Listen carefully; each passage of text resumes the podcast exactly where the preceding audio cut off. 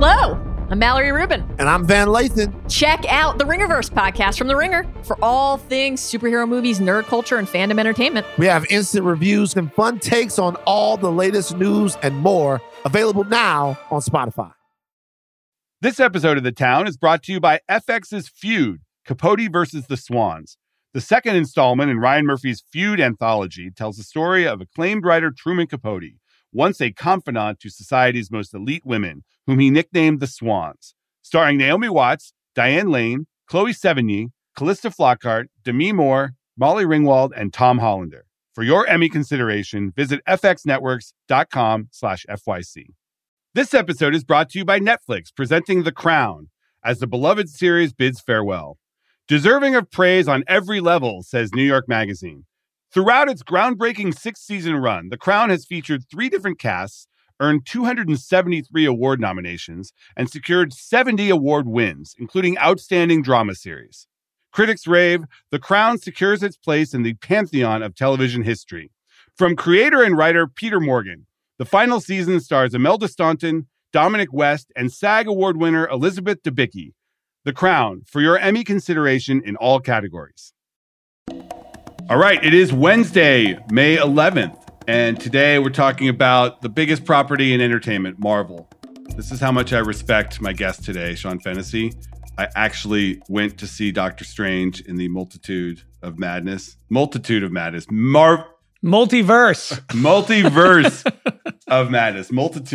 sounds like a dissertation. But yeah, today we're going to be talking to Sean Fennessy about Marvel, and we're going to pose the question, does Marvel have a problem? It's coming off a couple of less than stellar outings.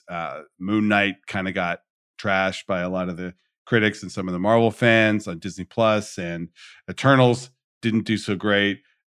Doctor Strange 2, mixed reviews. Sean loved it, but got to say, not for me. I'm not a normal, regular Marvel movie viewer, but I did see WandaVision, and I thought I kind of knew what was going on in this one. Turns out, didn't really matter. Didn't love it anyways. But we're going to talk a little bit about Marvel, its path forward, whether it has issues creatively, financially, where it goes from here. First, Craig, the poll we did on Monday's show after I drafted my streaming service picks for 2022 versus Lucas's. You did a poll on Twitter to say who's got the better team. 72% of people on Twitter said that I had the better team. A real statement out of Team Bellany. It really is. I feel like I dunked on Lucas. Some people made the joke that it looked like you had the first three picks. I did have first pick. I picked HBO Max. Then I went with Netflix and Amazon Prime Video as my other two. But Lucas had his shot. He ended up picking Disney Plus with the inclusion of Hulu, Apple TV Plus, and Paramount Plus. I'm still sticking with it. I still think I got the stronger team. We'll check back in 10 years. Yes, we will. The Town anniversary special will focus on who won a Twitter poll in 2022. All right, but enough about Twitter polls. Let's get to the topic, Marvel. I'm Matt Bellany, and this is The Town.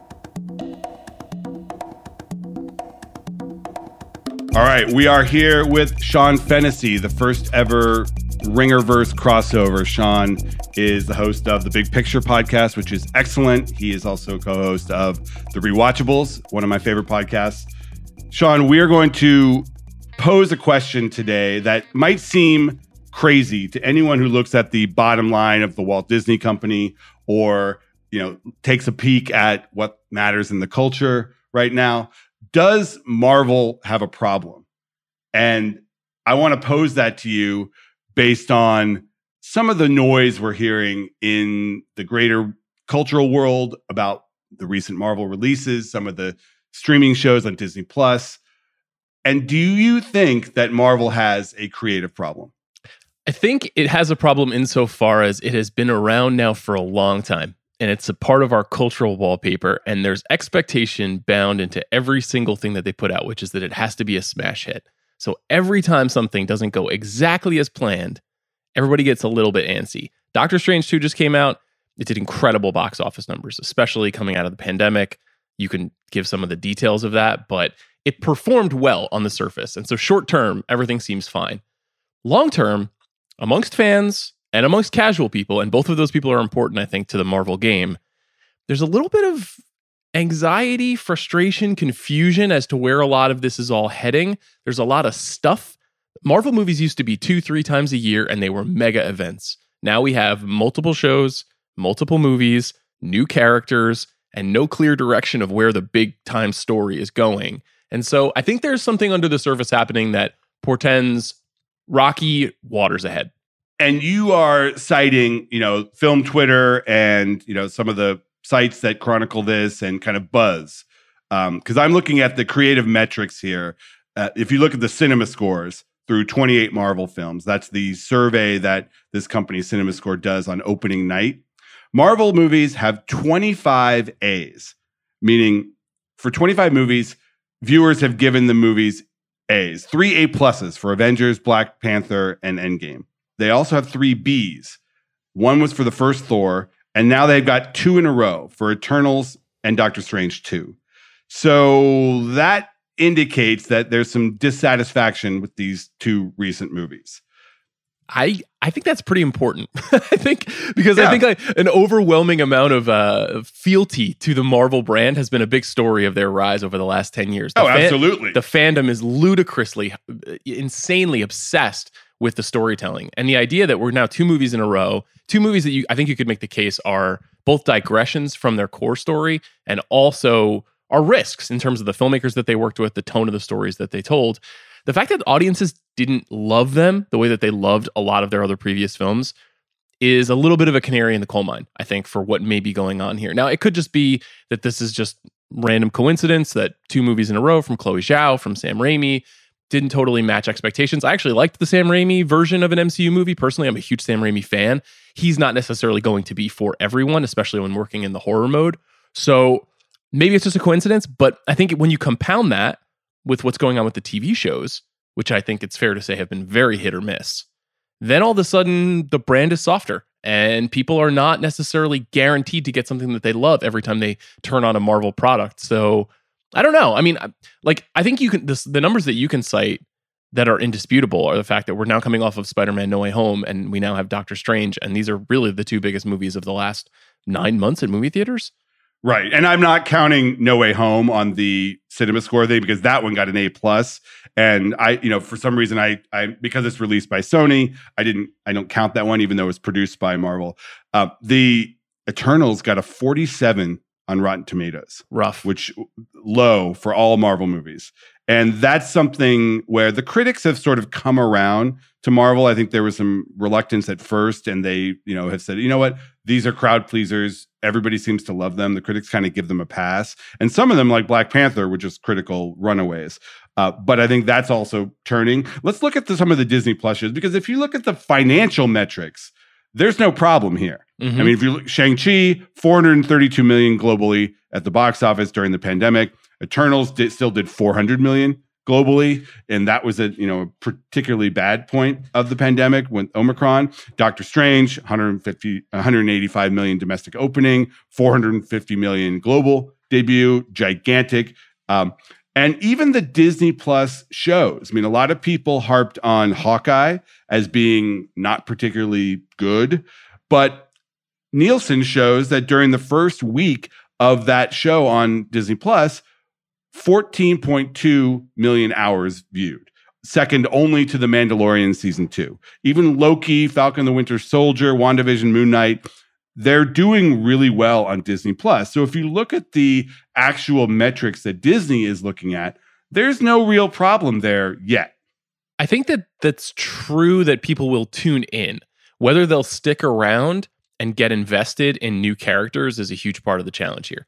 So Hawkeye, one, there's built-in awareness. Jeremy Renner's a movie star. They've seen Hawkeye in all the Avengers movies. They're excited to see him plugged into a TV show.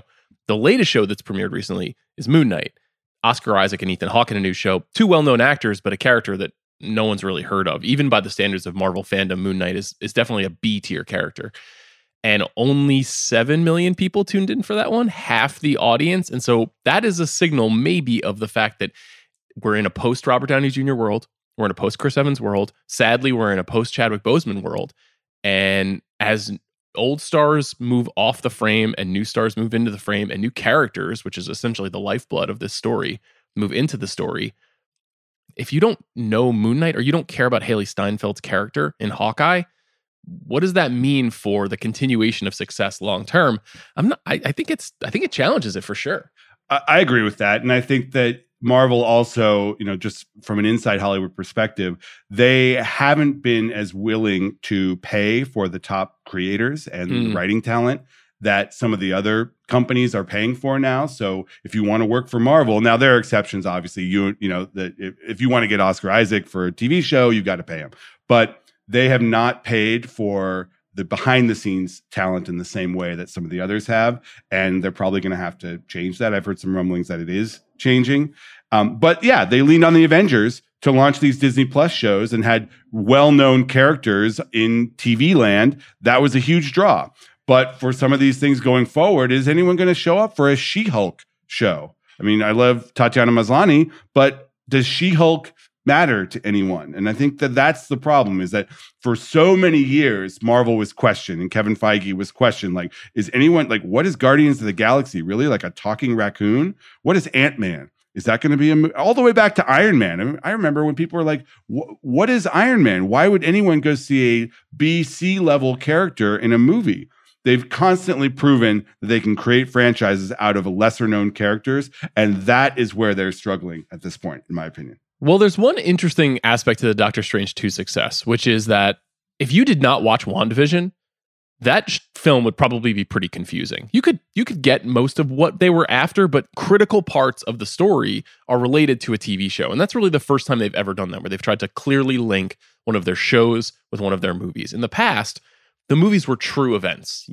Covering the business for years and years, Marvel movies were... you would build your editorial calendar around the release of a Marvel movie. And now, because basically it's an always-on proposition, there's always a show or there's always a film that's rolling in theaters, that eventized aspect has been lessened, dampened. And the fact that you have to watch a TV show to get what's going on in a movie also makes it feel like it is more for hardcore fans and not for general audience. And the thing that I'm really interested in is long-term. The fans are always going to be there. I grew up reading Marvel comics. I love the Marvel stories.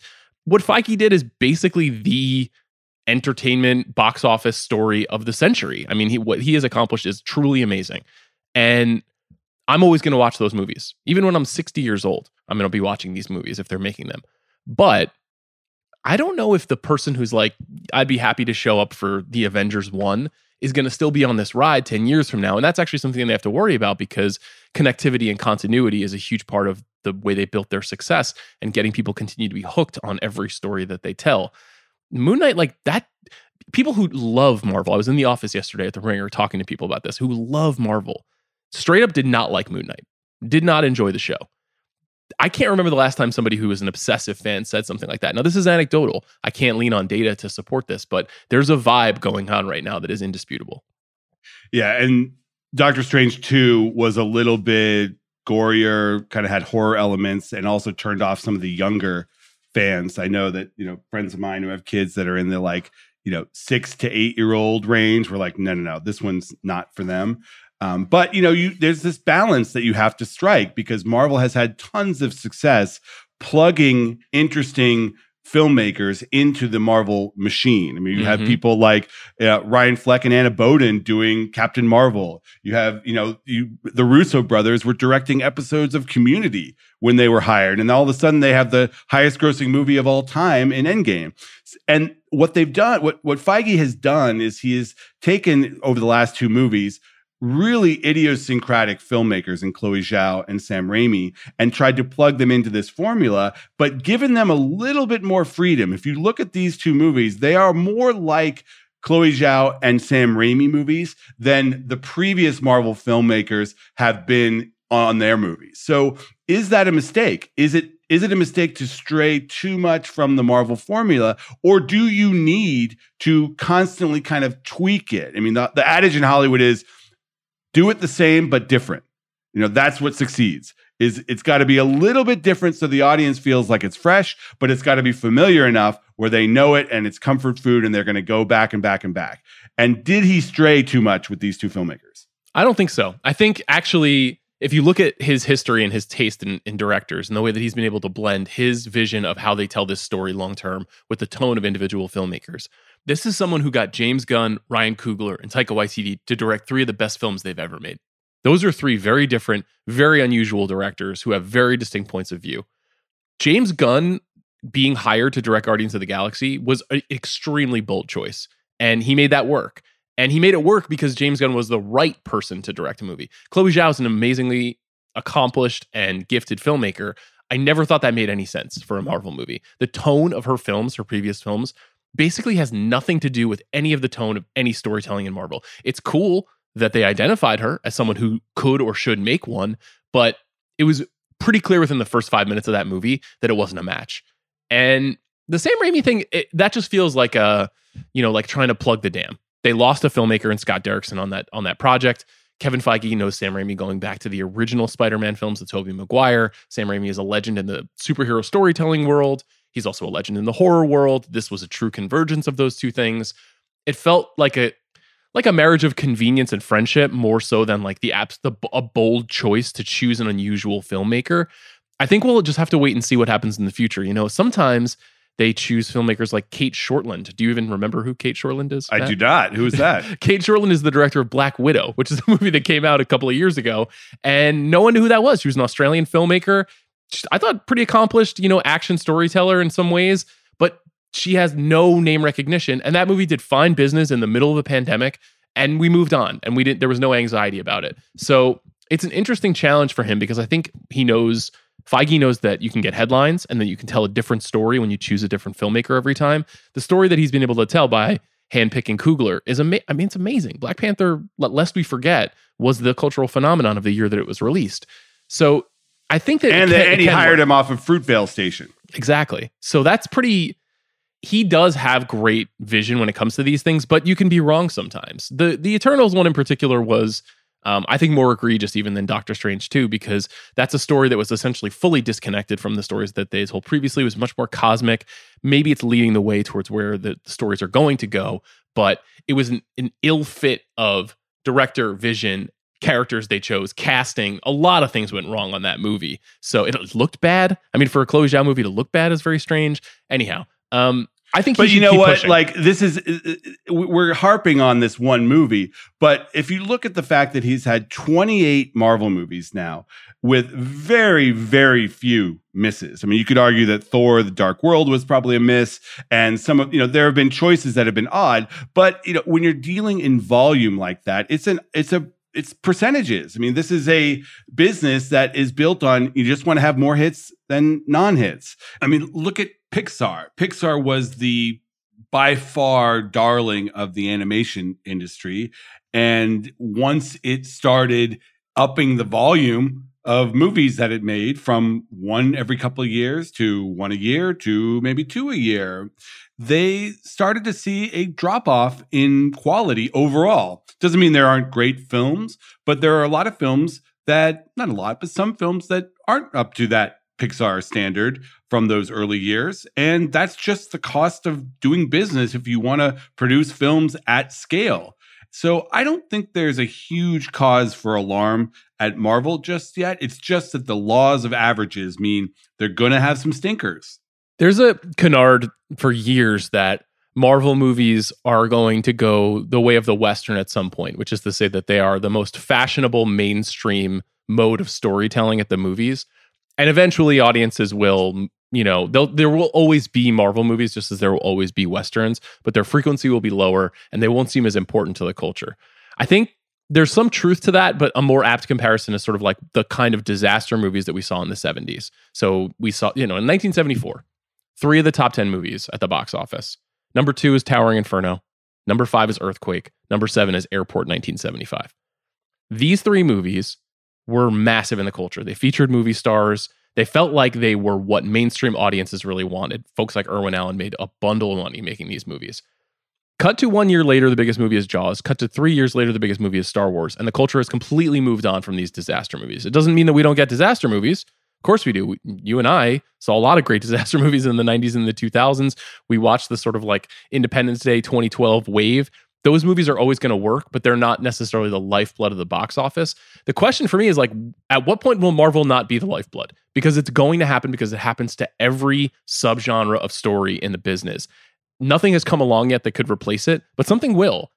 The business is just so dependent on the superhero genre. If you look between what Marvel is doing with Marvel Studios, you look at what Sony is doing with its Marvel properties and spinning off all of the villains into their own franchises. If you look at what DC is doing for Warner Brothers, the superhero genre has sort of subsumed other genres. Batman is a crime film. That's a serial killer movie. If you look at Guardians of the Galaxy, that's a space opera. Ant-Man, that's a family comedy. I mean, all of these movies are other genres that have been pigeonholed into the superhero genres. Joker is a great example. That is a psychological thriller type movie, an examination of a man's psyche, but it is souped up as a superhero movie and it grossed $1 billion.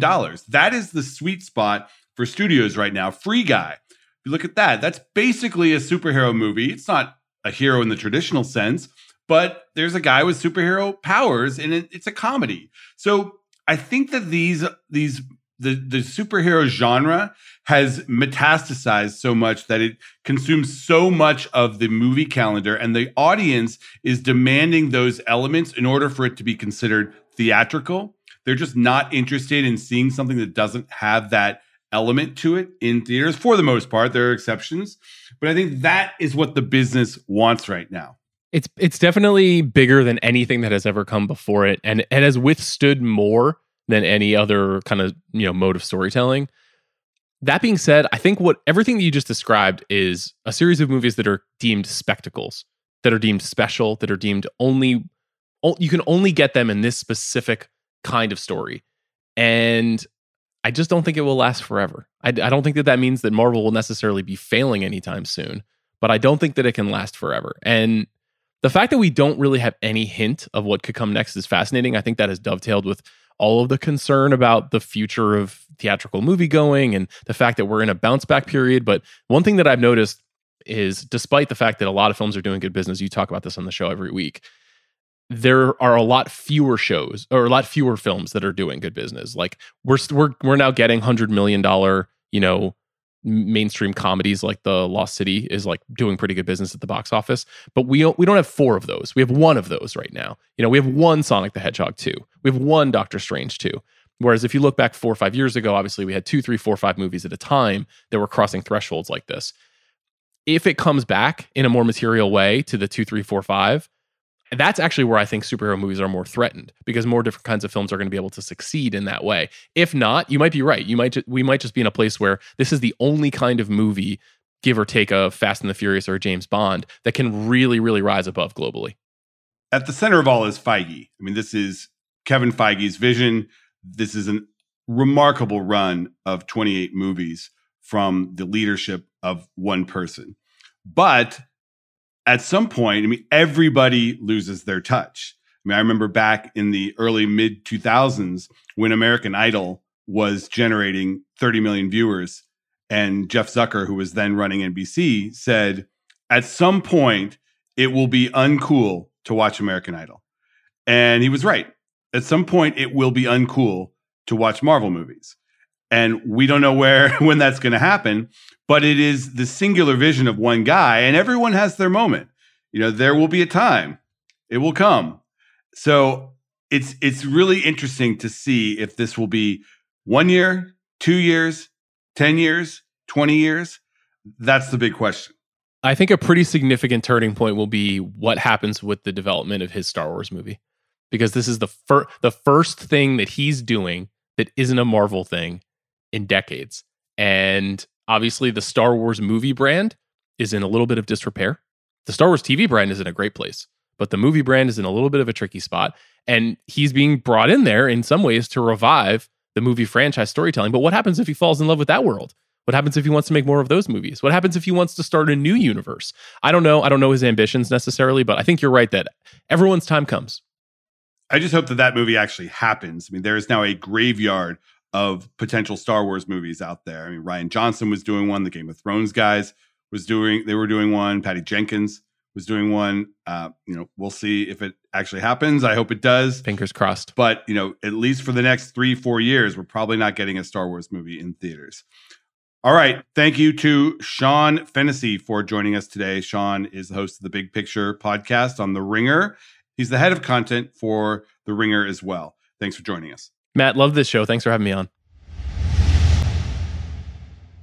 All right. We are back with the call sheet, my daily prediction. Craig, did you see the number on the Tom Brady Fox deal? $375 million for 10 years? 10 years, $375 million was the number that New York Post reported, which would about double what Joe Buck is making at ESPN. Seems high, right? It does seem high, but this is Fox's big splash, right? They lost everybody. Yeah. I mean, I have some sources close to this deal who told me the number is indeed real. Fox kind of pushed back on that number, which is funny because obviously the Murdochs own Fox and the Murdochs also own the New York Post. So they were kind of pushing back on their own outlet. But even if it's in that ballpark, that is a huge, huge raise. And my prediction is that Tom Brady in the Fox football booth will do almost nothing for ratings. You've been on this beat. I have. I care very deeply about this because I think the spending in the sports broadcasting universe is out of control right now. And the ratings show that it doesn't really matter who is broadcasting these games. Yeah. Viewership is driven by just the sport itself. No one, it doesn't matter that Herb Street and Al Michaels are at Amazon. I'm going to watch it because it's the only place I can watch it.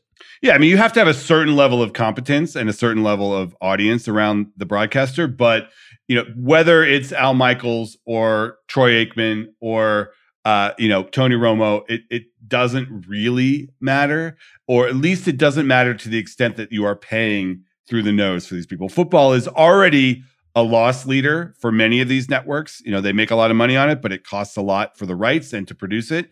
They're just making their margins even slimmer. And I know why they're doing it. This is so important to their brands, and they want the NFL to give them the best games. And it's sort of an arms race right now. You could, for more on this, you can get a lot more from Brian Curtis and David Shoemaker over on the Press Box pod, where they dive into this in greater depth. My take, though, is that I just don't think deals like this move the needle. Well, do you think there was any real stiff competition to bring in Brady, considering CBS has got Romo and Nance, ESPN just brought in Buck and Aikman, NBC's doing, I think, Tirico and Collinsworth. Like, was there a lot of competition to get Brady? Fox seemed like the only place he could land. I think there was when he announced he was retiring, but don't forget here, we don't know when this deal is going to start. Well, it's whenever he retires. Yeah, it's the most bizarre announcement that Lachlan Murdoch made on the Fox earnings call. It wasn't even like a press release they put out. This is something that is going to happen at some point, but we have no idea when Brady's going to retire now. Well, you know, a year or two max, I think. Yeah, the first big head hit that he gets, he's retiring. Yes, I'm sure his wife really pushed for him to make this deal and retire ASAP. But a lot of people thought that he wouldn't go into straight broadcasting. He's kind of, you know, positioned himself as being above all that. And, you know, I thought maybe he would do something more like what the Mannings do, where they have kind of resisted the traditional deal and now have their own production company where they're doing the Manning Cast and doing a bunch of other things. But, yeah, you know, when you put, you know, $375 million in front of someone's face, they're probably going to take it. I'll say one thing about Brady is he's done a great job, or his team has done a great job at kind of rebuilding his image to go from a villain to kind of a likable, lovable goof at times. He's on TikTok. He makes a lot of jokes on Twitter. I'm sure it's not actually him. I'm sure it's some marketing intern doing it for him. But Brady is very likable now, which is kind of a huge turn from like what I thought of him in like the mid-2000s. Yeah, and they've done the, you know, brand marketing via streaming show as well. Like, did you see any of Man in the Arena? No. I watched about 20 minutes of it, and I see enough of him in the fall, you know what I mean? I don't need to. Totally. I watched all the Super Bowls.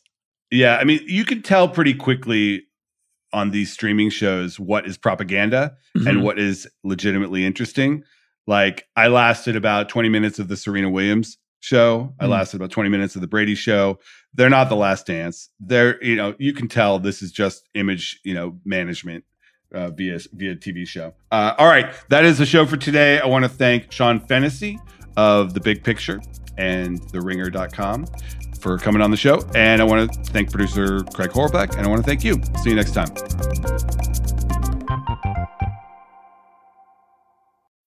This episode is brought to you by State Farm.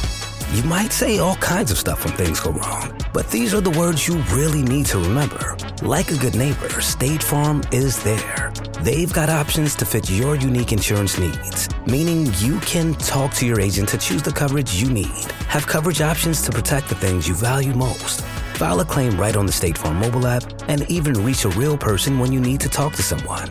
Like a good neighbor, State Farm is there.